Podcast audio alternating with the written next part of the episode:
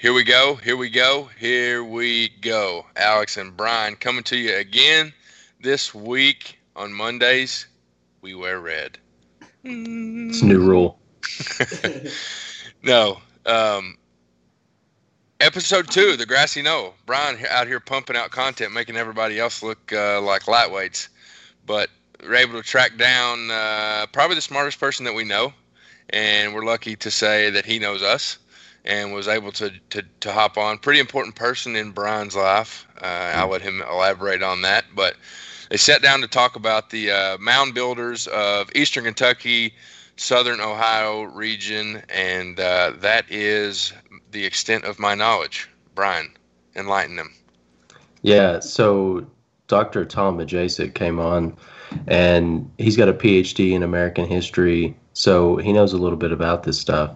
Um, he came on and talked about the mound builders specifically like the Adena culture, the Hopewells. Later on, we had the Fort Ancient people as well as the, Mississippians. Yeah, they came in a little, not much, not much longer after that actually.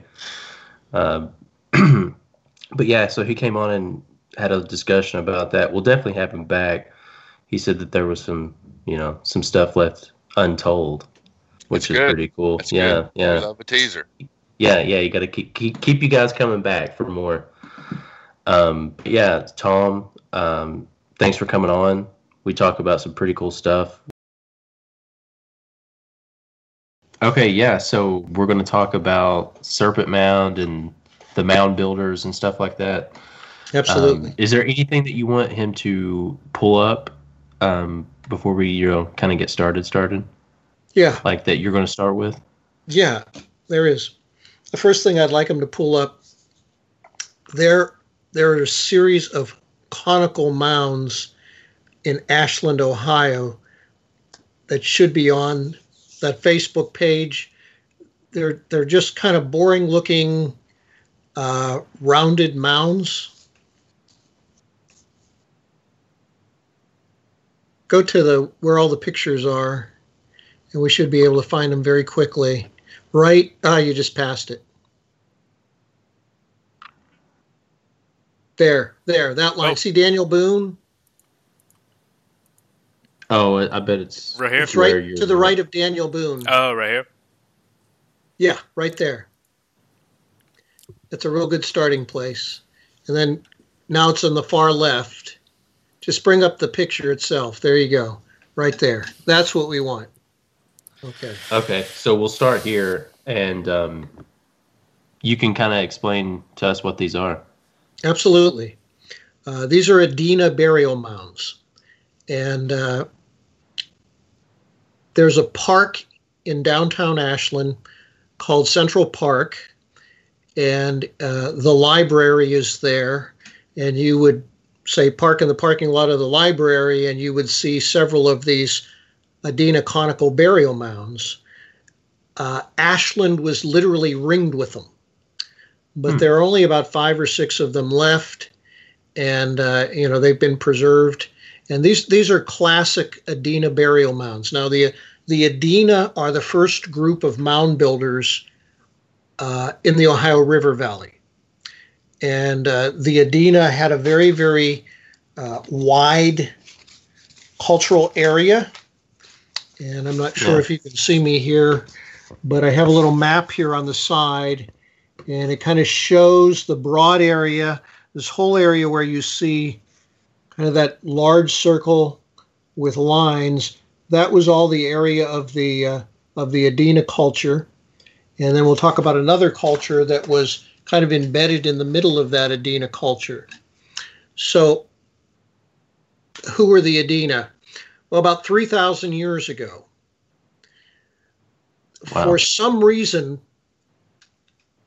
the the the Native Americans in the Ohio River Valley, in southern Ohio and northern Kentucky, southeastern Indiana, basically a, a, an area that would start around Louisville and go to Pittsburgh, Pennsylvania, and then several hundred miles north and south of the Ohio River uh, from from that spot, those spots, these Native Americans somehow developed a very, very strong spiritual sense.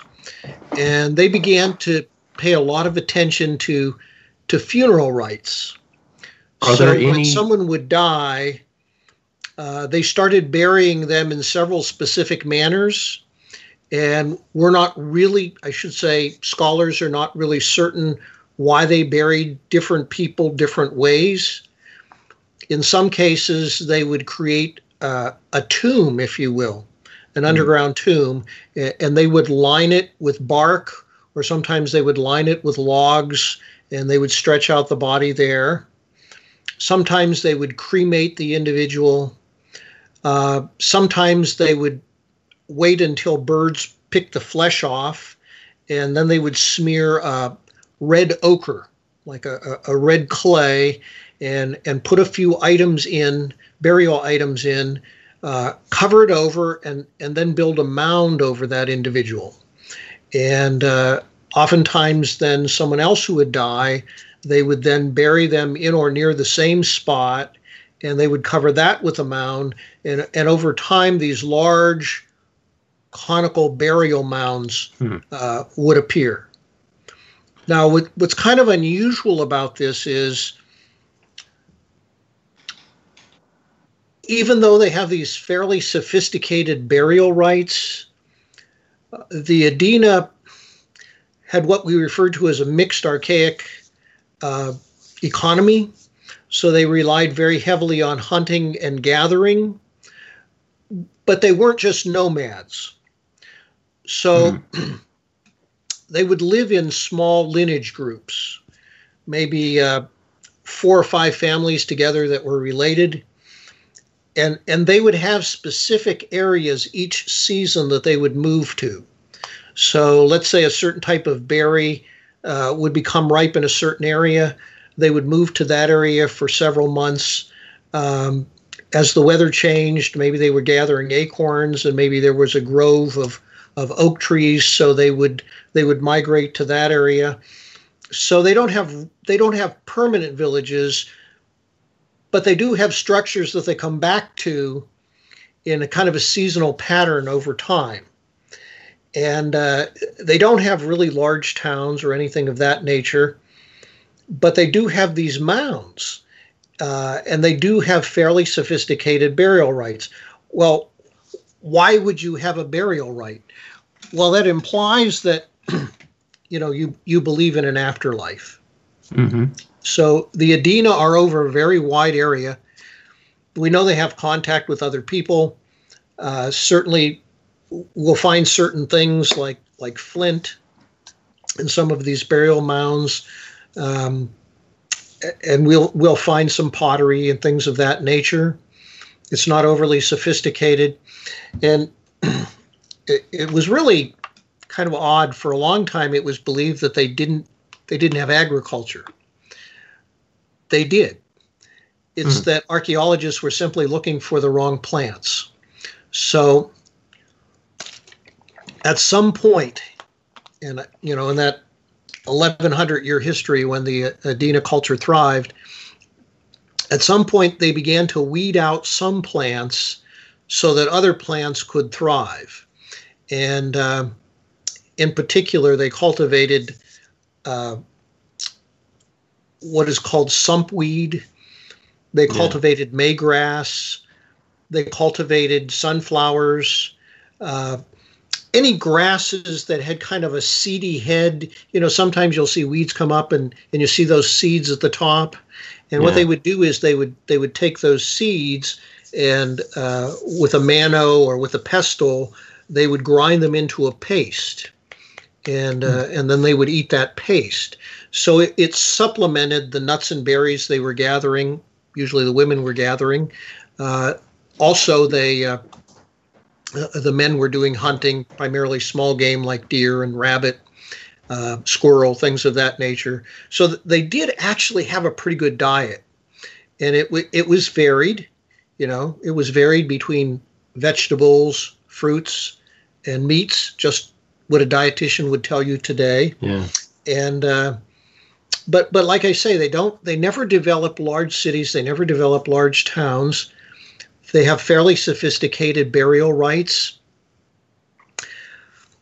Sometime around 200 BC, there's one group of Adena who just seem to blossom. Yeah. And uh, their culture alters itself so radically that we see them as a different culture, though they're the same people.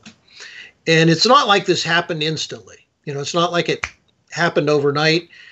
There was kind of a gradual change. And I, am not sure if Nick can bring this up, but I have a, a actual replica of it here. There's a, a really interesting pipe that is known in history as the Adena pipe. And it's embedded in those uh, Facebook pictures. There you go. You've got the Adena pipe there. And I'm, I'm holding it in my hand in case you can't see it well from the other. This is this is a pipe that occurs very, very late in the in the uh, life of the Adena culture. And what's fascinating about this, it was definitely found in an Adena mound, but it has some cultural features that you would tend to identify with the Hopewell culture. So mm-hmm. if you notice the the spools here, uh, generally, like you identify gauges. that with the Hopewell culture, and also, um, if you'll pardon the expression, he's kind of wearing a loincloth. And mm. the loincloth has a design, probably a design of a bird, perhaps a scavenger. Uh, another motif that we tend to identify with the Hopewell culture. Um, it's generally believed that this pipe is of a dwarf and it's believed because he, that because he has very very short legs, he has yeah, elongated arms, uh, he has a goiter around the throat, which was very very common before we iodized salt, and uh, for hmm. some reason, both the Adena and the Hopewell people, it's believed, tended to identify uh, dwarfs with spiritual power and spiritual qualities. So, very, very often uh, they would serve as shamans. So, it is believed that, that this effigy pipe is probably depicting a, a eight Adena shaman. And mm. uh, you would put your tobacco here at the top of the pipe. And uh, if you'll pardon the kind of grotesque expression, coming out of his hind end is is a stem that you would you would connect with uh, a wooden part of the pipe. So you would kind of be smoking it from something that's uh, coming out of the rear of, uh, of this yeah. particular dwarf. So the tobacco's up here. The stem of the pipe would be connecting here near the bottom, and yeah. uh, you know you would be taking your drag of tobacco. And they did they did kind of cultivate a wild tobacco, mm. probably for ceremonial purposes as yeah. Native Americans certainly did in the historic period. But this really nice transitional piece, uh, you can actually see the original at the Ohio Historical Society Center uh, in Columbus, Ohio. You know, it's on full view. Like I say, this is uh, uh kind of a replica of it. Yeah. So you kind of transition from the Adena to the Hopewell, but the Adena don't really disappear right away. So you have about a three to 400 year period when these two cultures are existing in very close proximity to one another.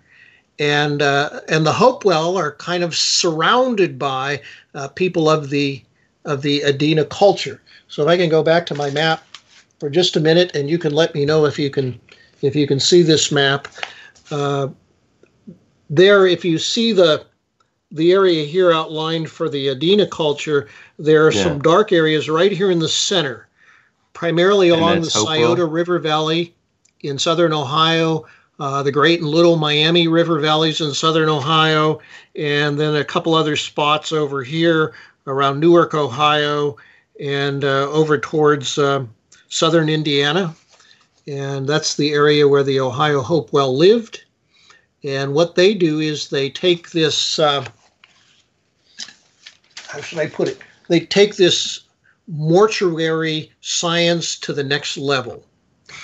So they are continuing to build conical burial mounds, but then they also begin to begin, build huge earthworks around these walls, if you will.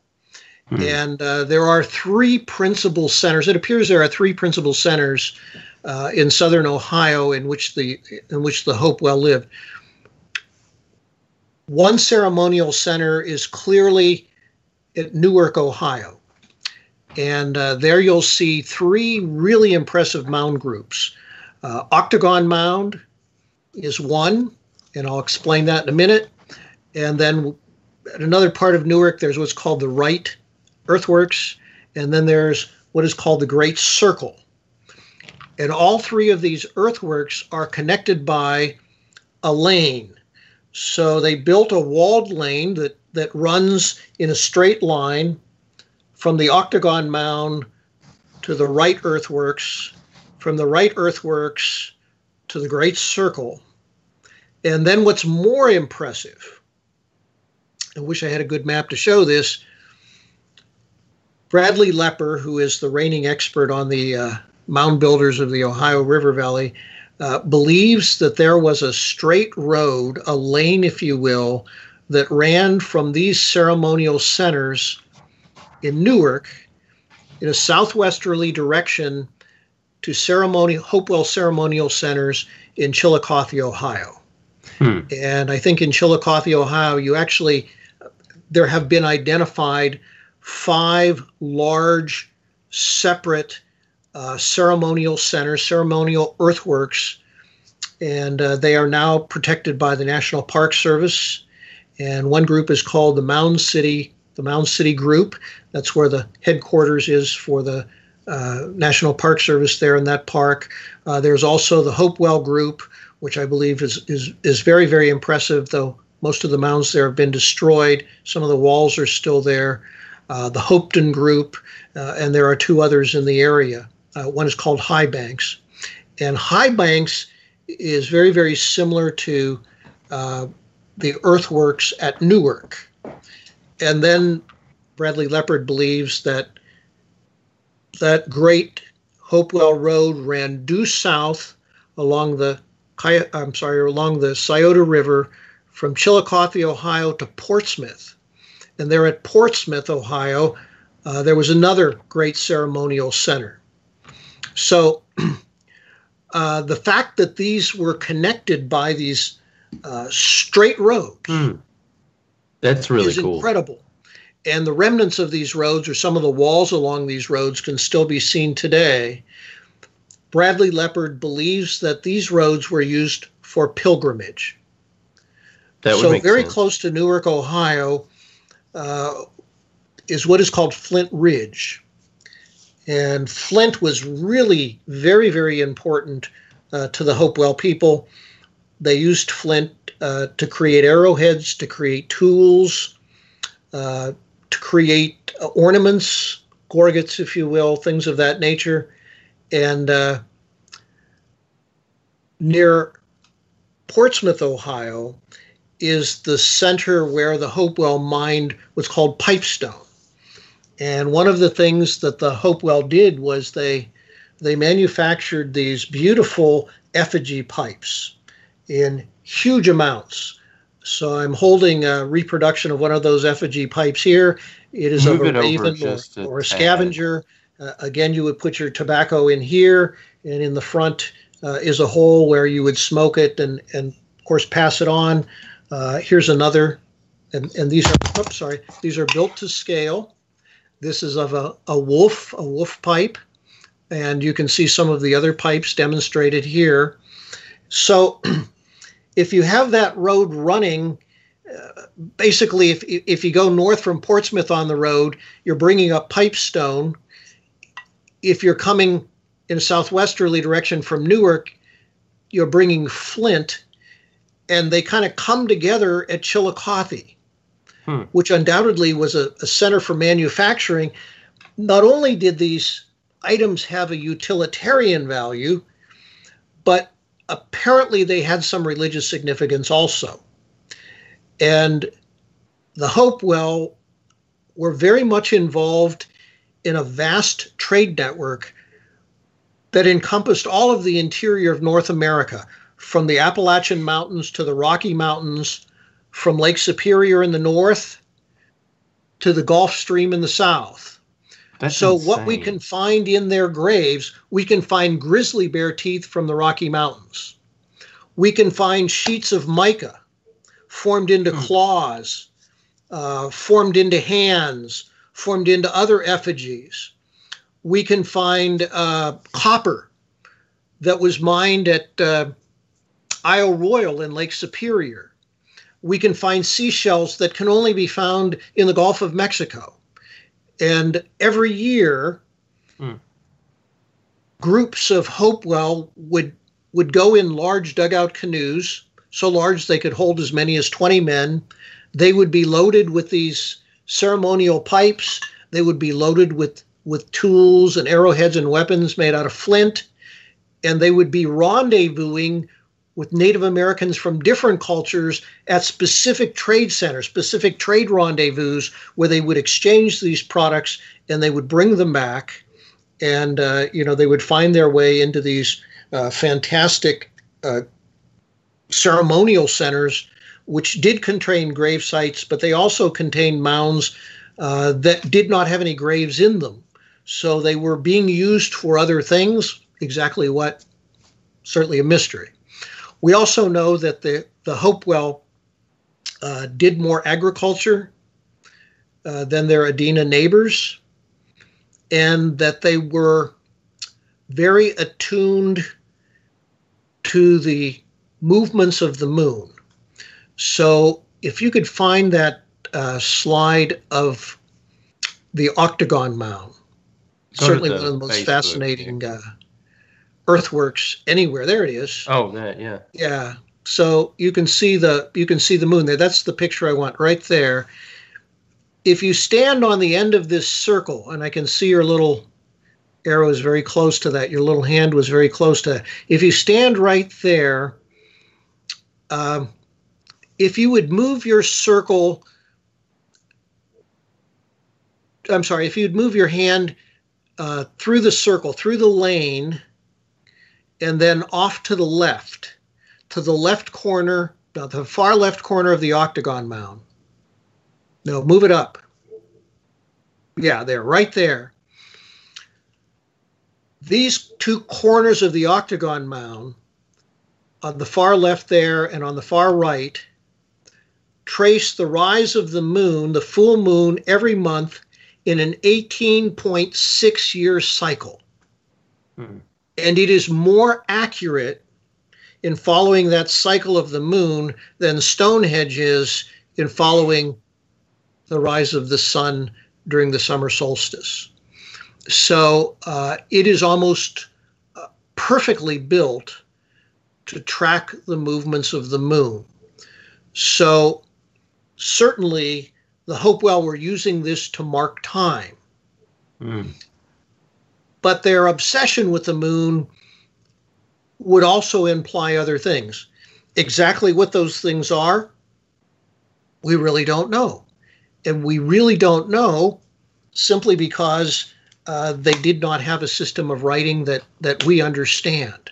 So, Mhm. Have we found actual writing and it, it's just non-decipherable or No. just nothing? No. Yeah. the only thing we've ever found are uh, what are called picto- pictographs Hmm. and pictoglyphs. Um, someday I'll, you know, if you want to bring your camera, I'll take you to see one. Uh, it's not that far from eastern Kentucky. The Leo uh, pictoglyphs are uh, near Jackson, Ohio. You're Yeah. showing some of those from the west. So pictoglyphs and pictographs. Yeah, there you go. Uh, those are the Leo pictoglyphs. Uh, Oh, I went to see them. Very, very hard to find. They're kind of on a flat rock and pretty bizarre looking. Very hard to date because, you know, they usually use carbon dating in the prehistoric period, and you can't carbon date a rock. It doesn't have any Yeah. carbon in it. So uh, they have certainly added a little paint there so that you can actually see what the glyphs look like. But um, uh, pretty interesting stuff, but we don't really know the meaning of it.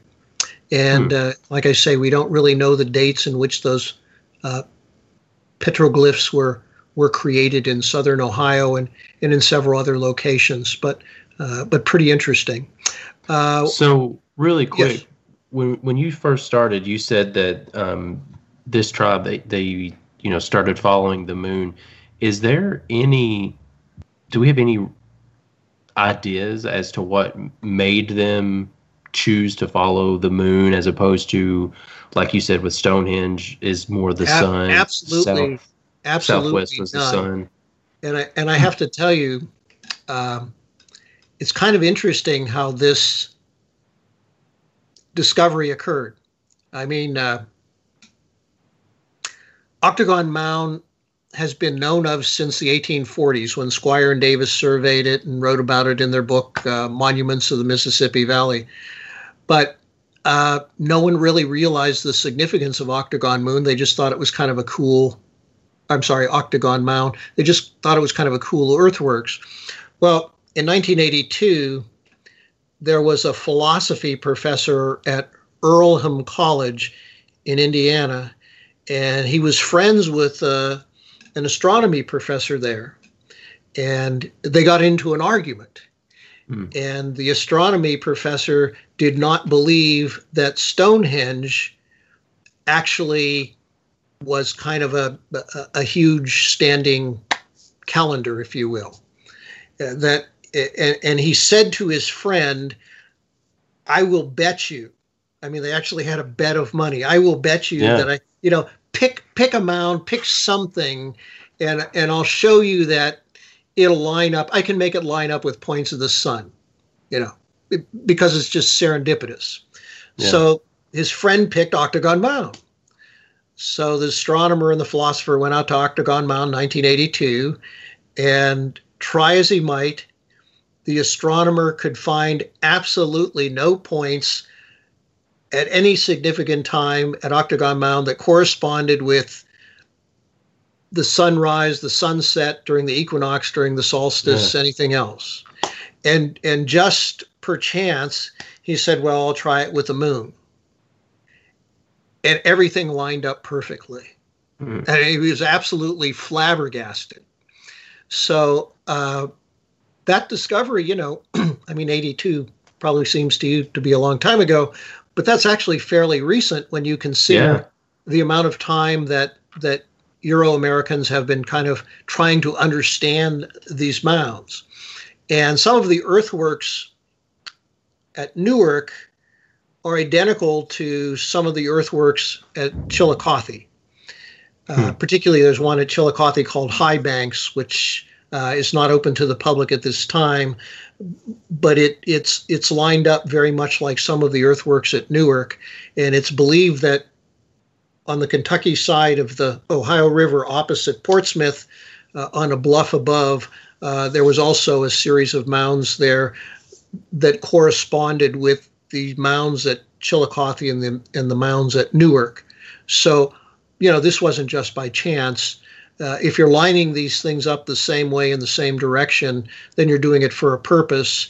And that mm. purpose seems to be related to following the moon, following the phases of the moon uh, on a set pattern over 18.6 years. Hmm. And, uh, you know, it's, it's worked out perfectly. So that's uh, insane. That's crazy. Yeah, it is. But, you know, without writing and because yeah and we have no idea. You're looking at 1500 years. Nobody really knows why. But but hmm. different hmm. cultures will will gravitate towards one of those two heavenly bodies, the sun or the moon, and uh, yeah. you know I can't really I can't really tell you why. I can say this, you know, if we compare it to European culture, or if we compare it to Western civilization in general, including the Middle East, those cultures tend to identify the moon with uh, with things feminine, yeah. with women playing a large role in their culture. Cultures in the Middle East, cultures in Europe, that tend to identify with the sun or the movements of the sun tend to, you know, you tend to have a more of a patriarchy, Yeah. more masculine culture or masculine dominated culture.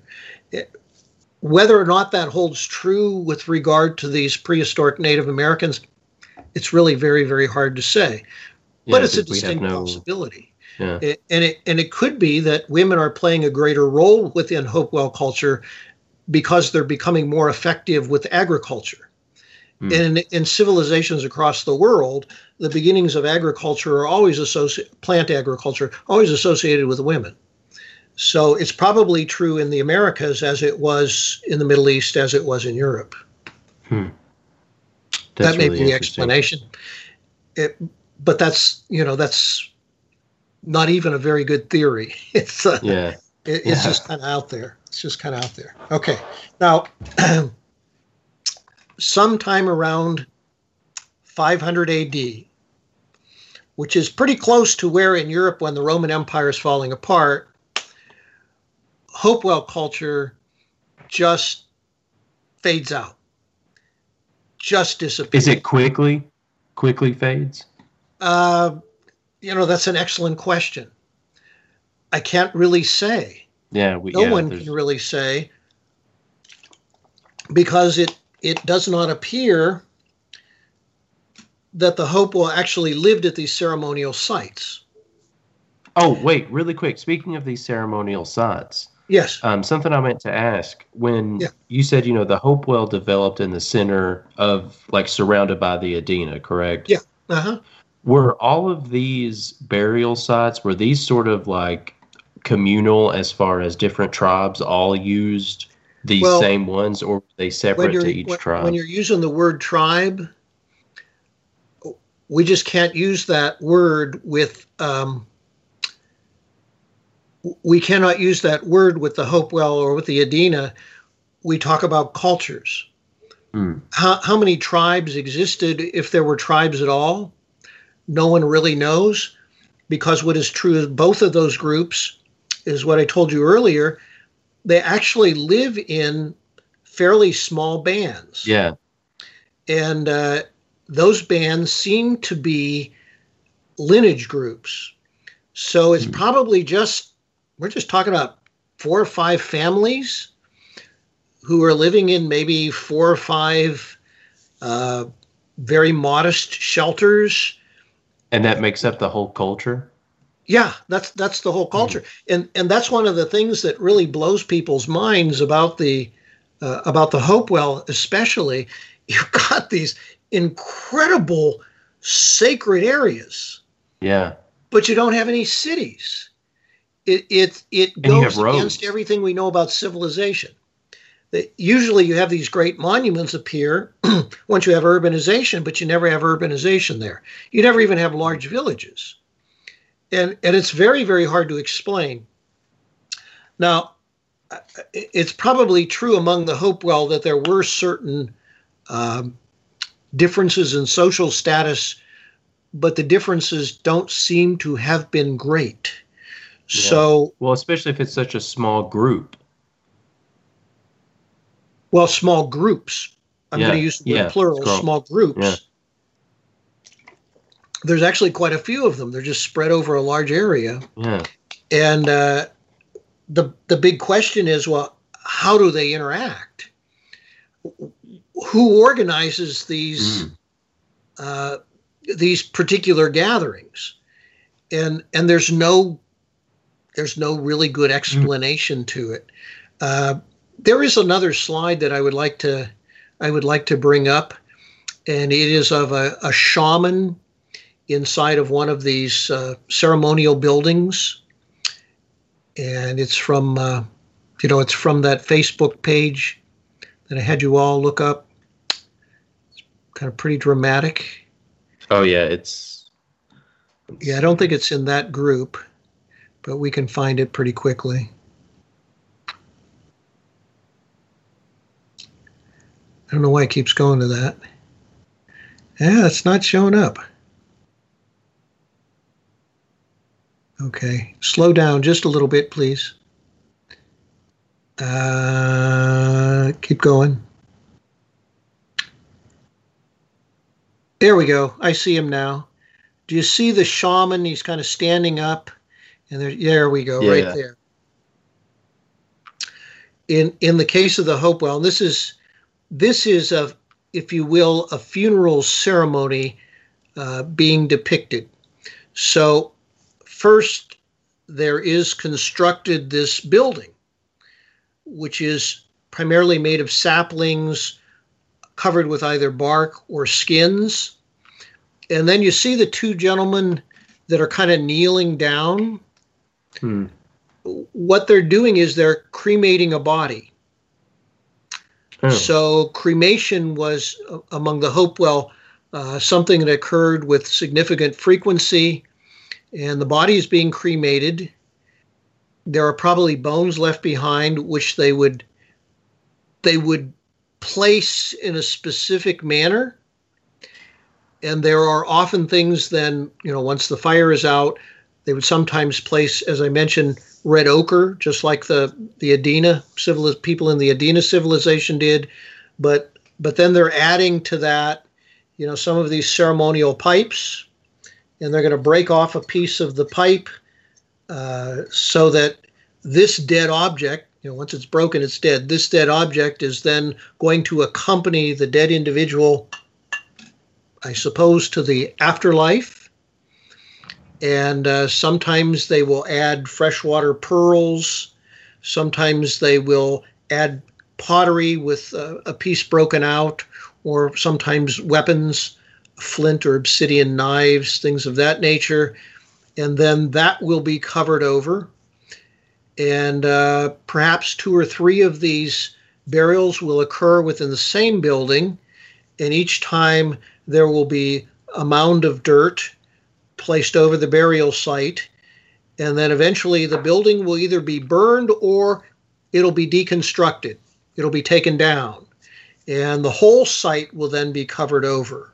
So uh, these mounds among the Hopewell, just as among the Adena, will grow up over a long period of time. Some of them will become quite large and contain numerous burials. And of course, the difference is that the the Hopewell create these earthworks, these walls that kind of encompass uh, these sacred areas where these burial ceremonials will occur, and there'll probably be other ceremonials, other ceremonies occurring. Uh, not very far from these Hopewell sites is is probably my favorite site. Uh, it's very close to Serpent Mound, which is of a different culture, but it's called Fort Hill, and very very few people will go there because Fort Hill is um, very difficult to get to. Yeah. You literally have to climb up a a, a very large hill. For Ohio, it's a very large hill, and when you get to the top, there is this enormous wall that is encompassing the entire top. And so hmm. when Euro Americans first saw it, they thought, well, these people must have built this for defense. They were afraid of somebody.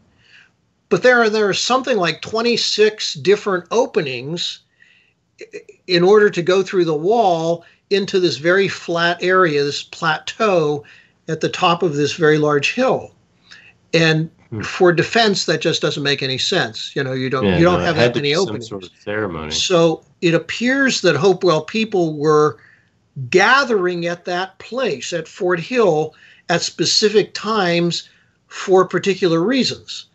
Hmm. And those reasons are probably, well, there you go, there's a picture of it. Those reasons are probably uh, dealing with religion, Yeah. uh, but exactly why they're doing it at the top of this hill, I mean, it must have been excruciating to haul wood up there and other things to make the large fires they were making, uh, and, and to build the walls themselves, to haul the rocks up because there's rocks under the under the earth of the fort wall that's that's Hmm. surrounding this very very large area, and it's just baffling to people.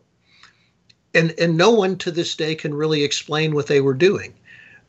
But it clearly has to do with uh, something ceremonial that they were engaging in. Uh, there's a couple of different explanations as to why the hopewell culture faded out.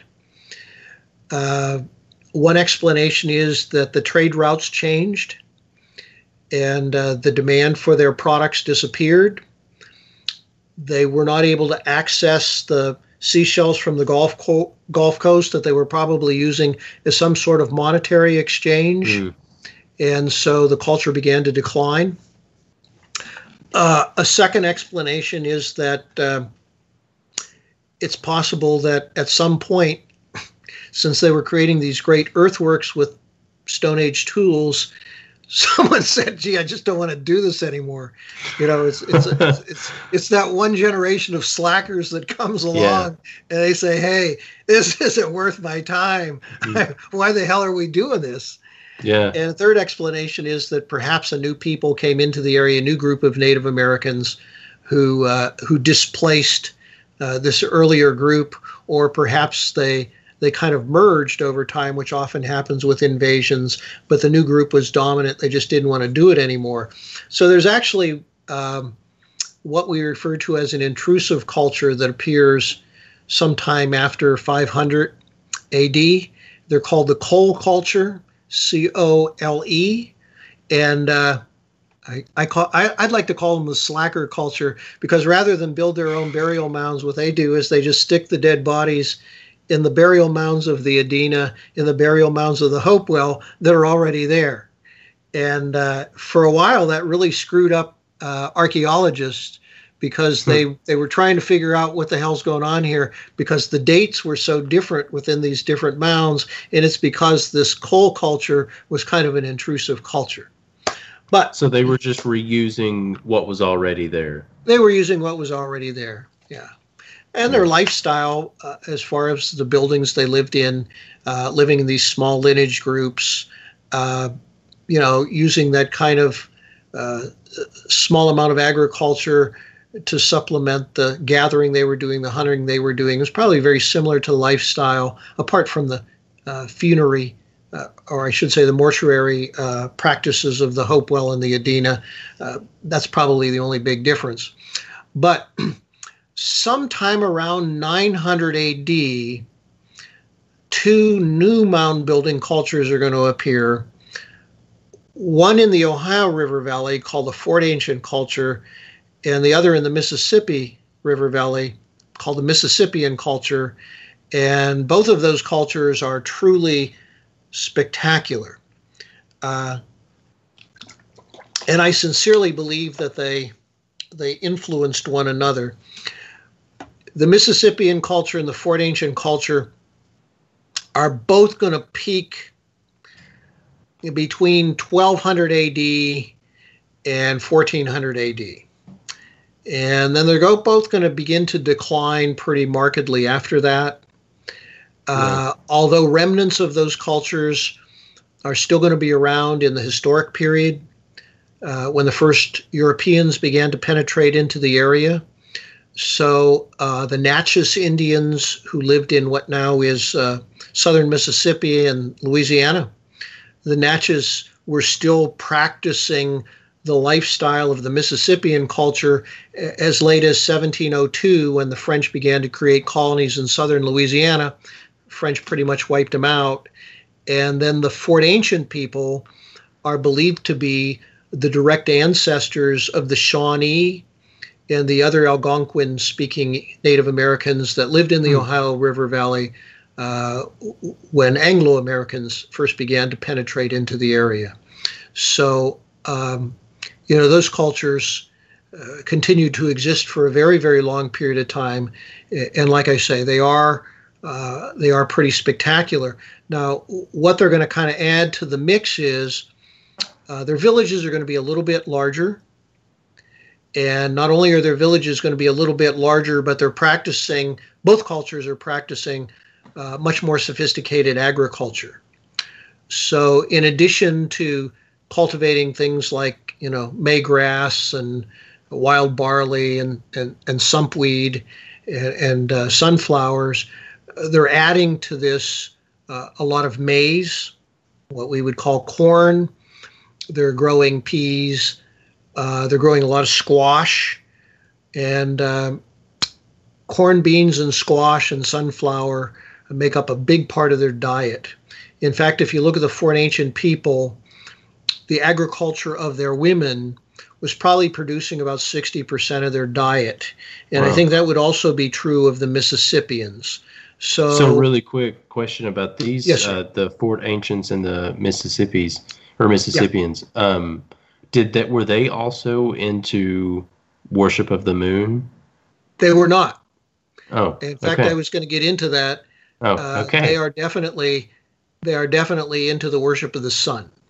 But they're the women still pro- predominantly was. I'm sorry. People provided the women still provided the predominant amount of the food and stuff like they, that. Yeah, they did. produce. they produced an awful lot of the food. There's no doubt about that. Um, I do believe, though it's you know still up in the air.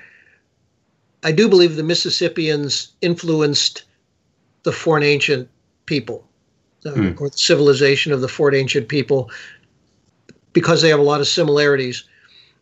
The biggest difference between the two is the Mississippians actually had some pretty good sized cities.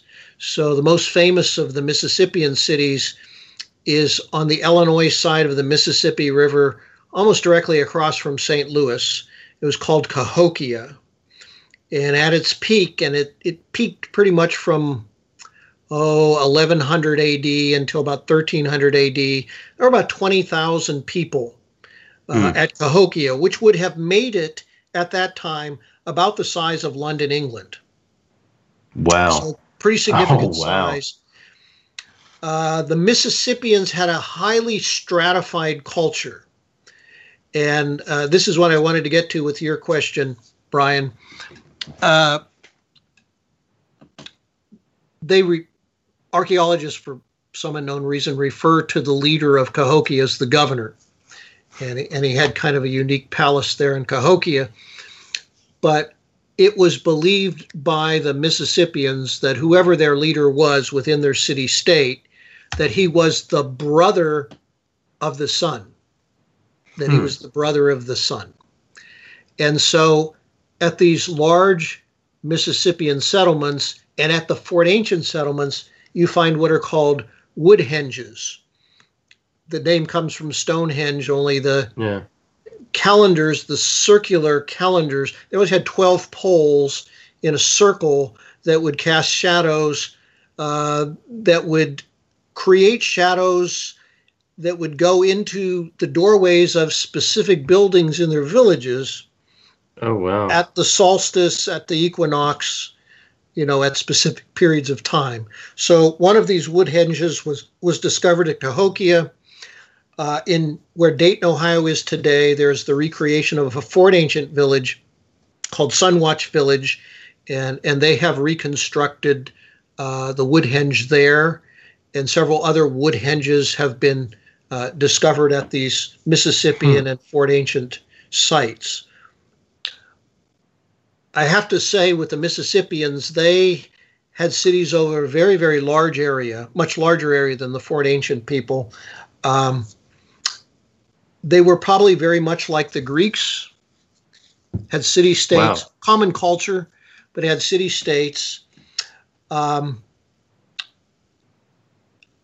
if you look at the, the photograph behind me, the Mississippians built temple mounds so yeah, they did build some burial mounds or buried people sometimes in their temple mounds, but the principal reason they're building mounds that was to create platforms for cathedrals, for churches, if you will. Yeah. And they had a very stratified society. There was an upper class of royalty. And if you were the leader of a Mississippian village, as I say, you you are related to the sun, who is your principal god. You have yeah. tremendous power. Then beneath the the governor or whatever you want to call him, beneath their leader and his family, you've got this kind of subclass of war leaders, uh, businessmen, uh, craftsmen, things like that, uh, priests. And then the vast majority of people were known as stinkards. and uh, some of them are slaves, some of them are free people. What do they do? They they till the ground, uh, they hunt, they make offerings. Uh, the Mississippian villages are laid out in grids that are directed by the cardinal points. Um, they have That's stockades around them. Within the stockades, there are neighborhoods. So lineage groups actually live in specific neighborhoods Hmm. within a city like Cahokia. And then there are uh, suburban communities surrounding this central city. And they're producing vast amounts of corn. Um, uh, everyone pays tribute uh, to the leader. Yeah. And when he dies, he takes his uh, he takes his retainers with him. He takes his servants with him. So they are strangled during his funeral. His wives are strangled during his funeral. So in Cahokia, there have there have been several uh, burials that have been discovered. Uh, clearly, one is a man of very very high rank. There's six lesser people who are buried with him, probably his servants, and then nearby there's a grave of 30 young women oh who my probably goodness. something probably his wives uh, Yeah. who are these young women were either sacrificed or uh, what's the word garroted is that what you call it when you Garrote, yeah. up and i'm sorry like a garrote. I think it's A how garrote. you say it. they would they would choke these women during the funeral procession so that they Oh could accompany their husbands uh, to the next life. Don't you dare do that with my daughter. Anyway, uh, got to spare Haley there. Someone's got to take care of Luca. Yeah, yeah, yeah. Anyway, this this sort of society continued to exist uh, among the Natchez Indians right down to 1700. Though you know the the the size, the cultural area by that time of the Mississippians had shrunk dramatically. So you know you could find uh, Mississippian settlements as far north as uh, Wisconsin. You could Yeah, find them as far south as southern Louisiana, as far west as uh, Oklahoma, as far east as Georgia. In fact, the mound behind me, Ocmulgee Mound, is in Macon, Georgia. Uh, Hmm. Wonderful site there. There's also a great site called the Etowah Mounds. Uh, the Etowah Mounds are just a little bit north of Atlanta, Georgia. And, uh, you know, I'm always awestruck when I visit the Etowah, Etowah, Ottawa, Etowah Mounds. I'm sorry, I'm getting a little tongue tied because I've been talking too much. Um, but closer to home, you know, awesome, we've got the Fort Ancient people, and they're known for their absolutely wonderful effigy mounds. And the most famous of those, of course, was was Serpent Mound. Hmm. And I think you probably have a photo of Serpent Mound uh, that you can show us. oh yeah, I've also got it behind me. Yeah, there's a good depiction of Serpent Mound.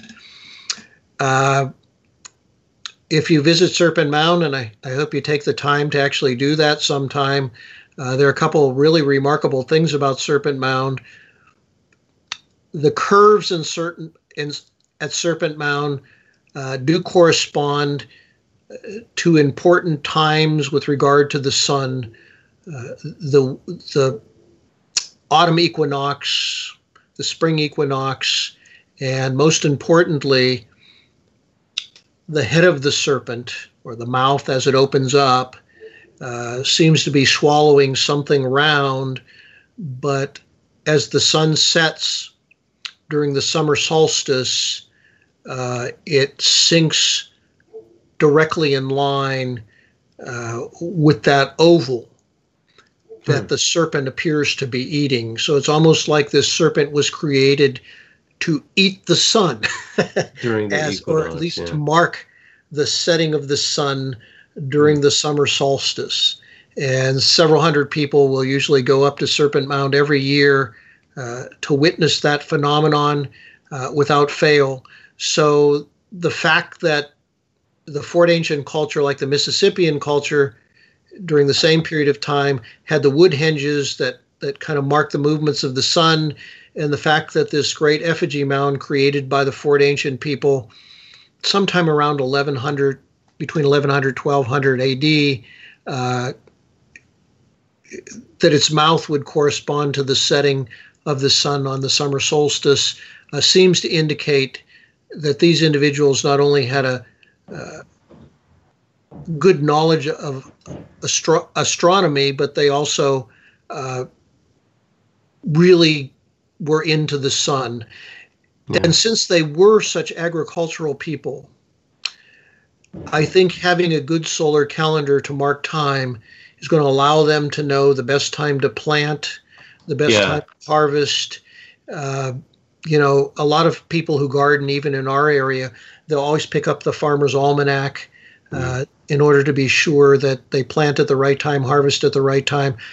I, think this is the way that the Fort Ancient people were kind of trying to do that.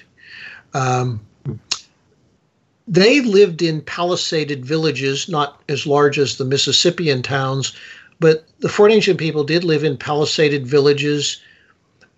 Unlike the Mississippians, they seem to have been very egalitarian. So you did not inherit your position as leader as you would have in Mississippian society, but rather you got it through achievement and you hmm. didn't hold it for the rest of your life. You know, at some point, somebody would replace you, probably because you were getting a little older and you would kind of, uh, I guess, retire to be an elder statesman. So, did they have elections or something similar to that, or was it just like kind of? Did they have like any form of elections or anything like that, or was it just simply the people putting forth this person? You know, the villages were pretty small. Yeah. Almost everybody would have been related.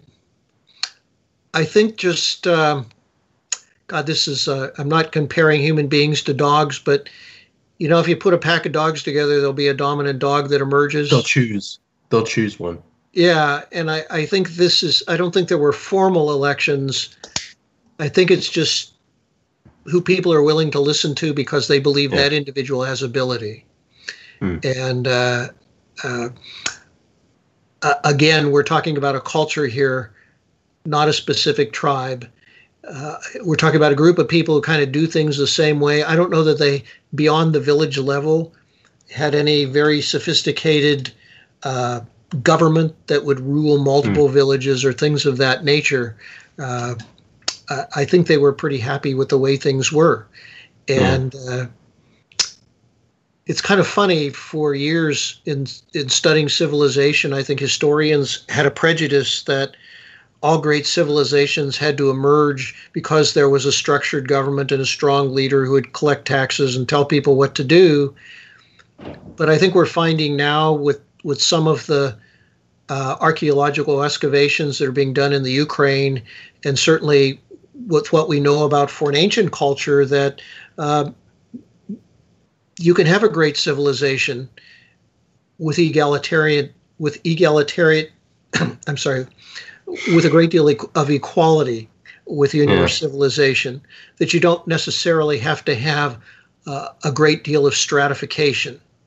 Hmm. Yeah, there's probably always going to be some people who have a little bit more, but if we look at the descendants of these people who were in Fort Ancient culture, when we look at the Shawnee, when we look at the Delaware, when we look at the Miami, they actually respected people not who uh, uh, just accumulated wealth to be able to accumulate wealth, but who shared wealth with other people in their village who were less fortunate. Mm-hmm. So, you know, prestige and leadership had to do with caring for your community as opposed yeah. to uh, trying to get a lot for yourself. That mm-hmm. probably wasn't true in Mississippian society, but I think it was definitely true in uh, Fort Ancient culture. And of course, and the Fort Ancients were here or in the Ohio Valley. The Fort Ancients were in Kentucky, in eastern and central Kentucky. They were in southern Ohio.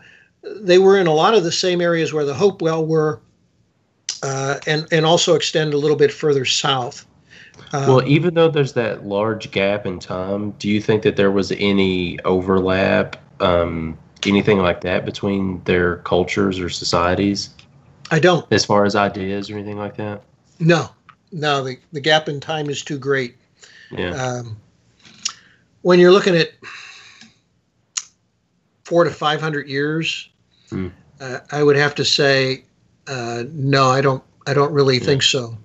Now the the big debate has to do with whether or not Native Americans from Mexico migrated into southern Louisiana uh, and then spread their culture northward along the Mississippi River. And and that debate has not actually been settled. There's there's one group of archaeologists who will say, well, there is no there's no definitive evidence to prove that the Mississippians that their culture came out of uh, uh, Mexico, Yeah. and that's true. On the other hand, you know, you can look at some cultural traits. I mean, you can look at the Mayans, you can look Mhm. at the Toltecs, you can look at several other Native American groups in Mexico, and what do they do? They build temple mounds. Mm. Well, you know, you just don't see many temple mounds. The Hopewell had one seep mound very, very late in, in, in their history, but you don't see a lot of elaborate temple mounds un, until the Mississippian culture arrives. And then the large scale cultivation of corn. Well, you know, where do you see that? You see that in Mexico.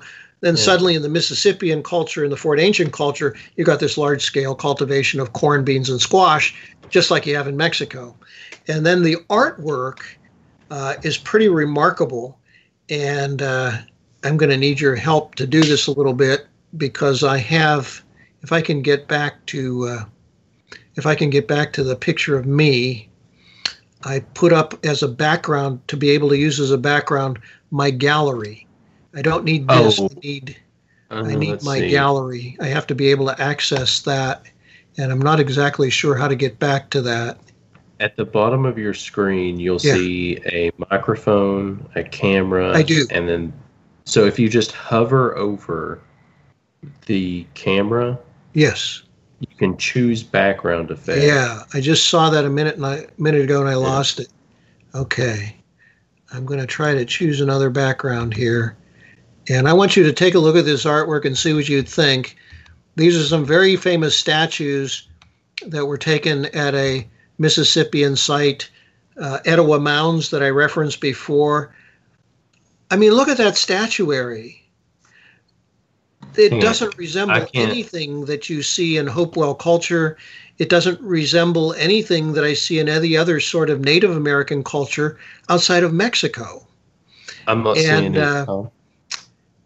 in Spiro mounds in Oklahoma, you got the same thing. You've got this kind of, uh, I don't have a picture of it, but it's kind of like a devil like uh, figurine. And uh, boy, it, it has all the earmarks of the statuary that you see in central Mexico. So when you look at the art motifs, when you look at the stratification of their society, when you look at the fact that they live in towns about the size of Mayan towns and that they're building temple mounds, not of rock, but they're building them of earth, then you know you got to kind of wonder if there wasn't some sort of contact between these people and the Native Hmm. Americans of Mexico. And, and Yeah, you know, it's not that hard to and stuff. traverse the the Gulf of Mexico for this to happen, or for someone to go along the coast of the Gulf of Mexico, uh, going from Mexico along the coast of Texas until you arrive at the mouth of the Mississippi River. So I, I really believe that there was some sort of cultural influence there coming up from Mexico, though that cannot be proven because of the lack of writing. Yeah. So did either of these cultures, the Fort Ancients or the Mississippians, did they have a a writing, an Not that I'm alphabet, aware of. like that? Yeah, not that I'm aware of. Hmm. If they did, it's been lost.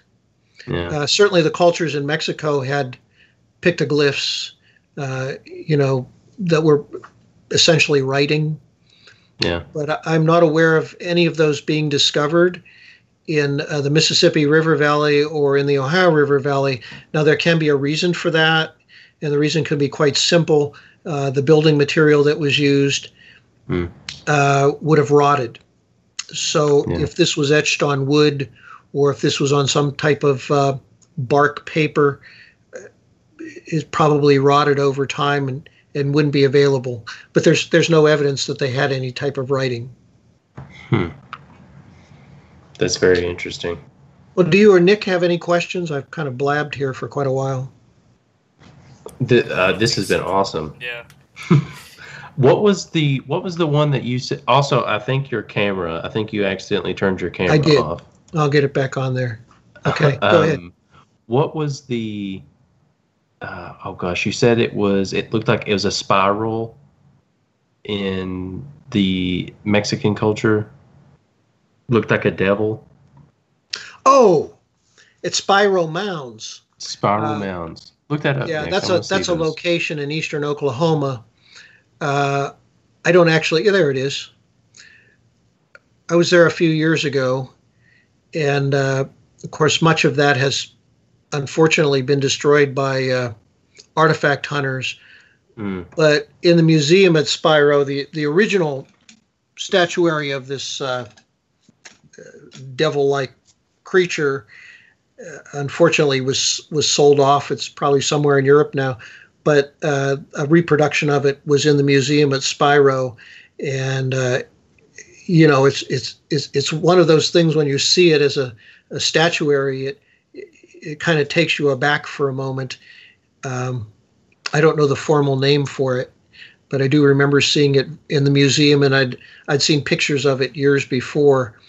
Uh, being a nerdy kid, I used to read all these books about mound builders and uh, Yeah. different archaeological sites, and they would often have the the statuary. Uh, let me see. That looks like it uh, in the second row. Oh, I there see. is, right there. Oh Yeah. yeah. I think that's quite striking yeah. and uh, somewhat hideous. So Oh, that's pretty cool too, though. yeah, yeah.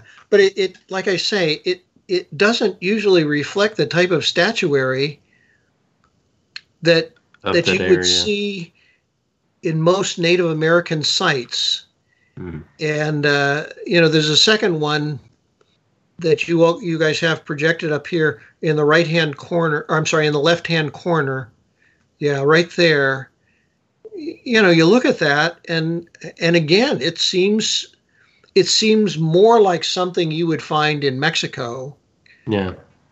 than you would find at a a Native American site in North America, particularly uh, in this case in the in the prairie or plains area.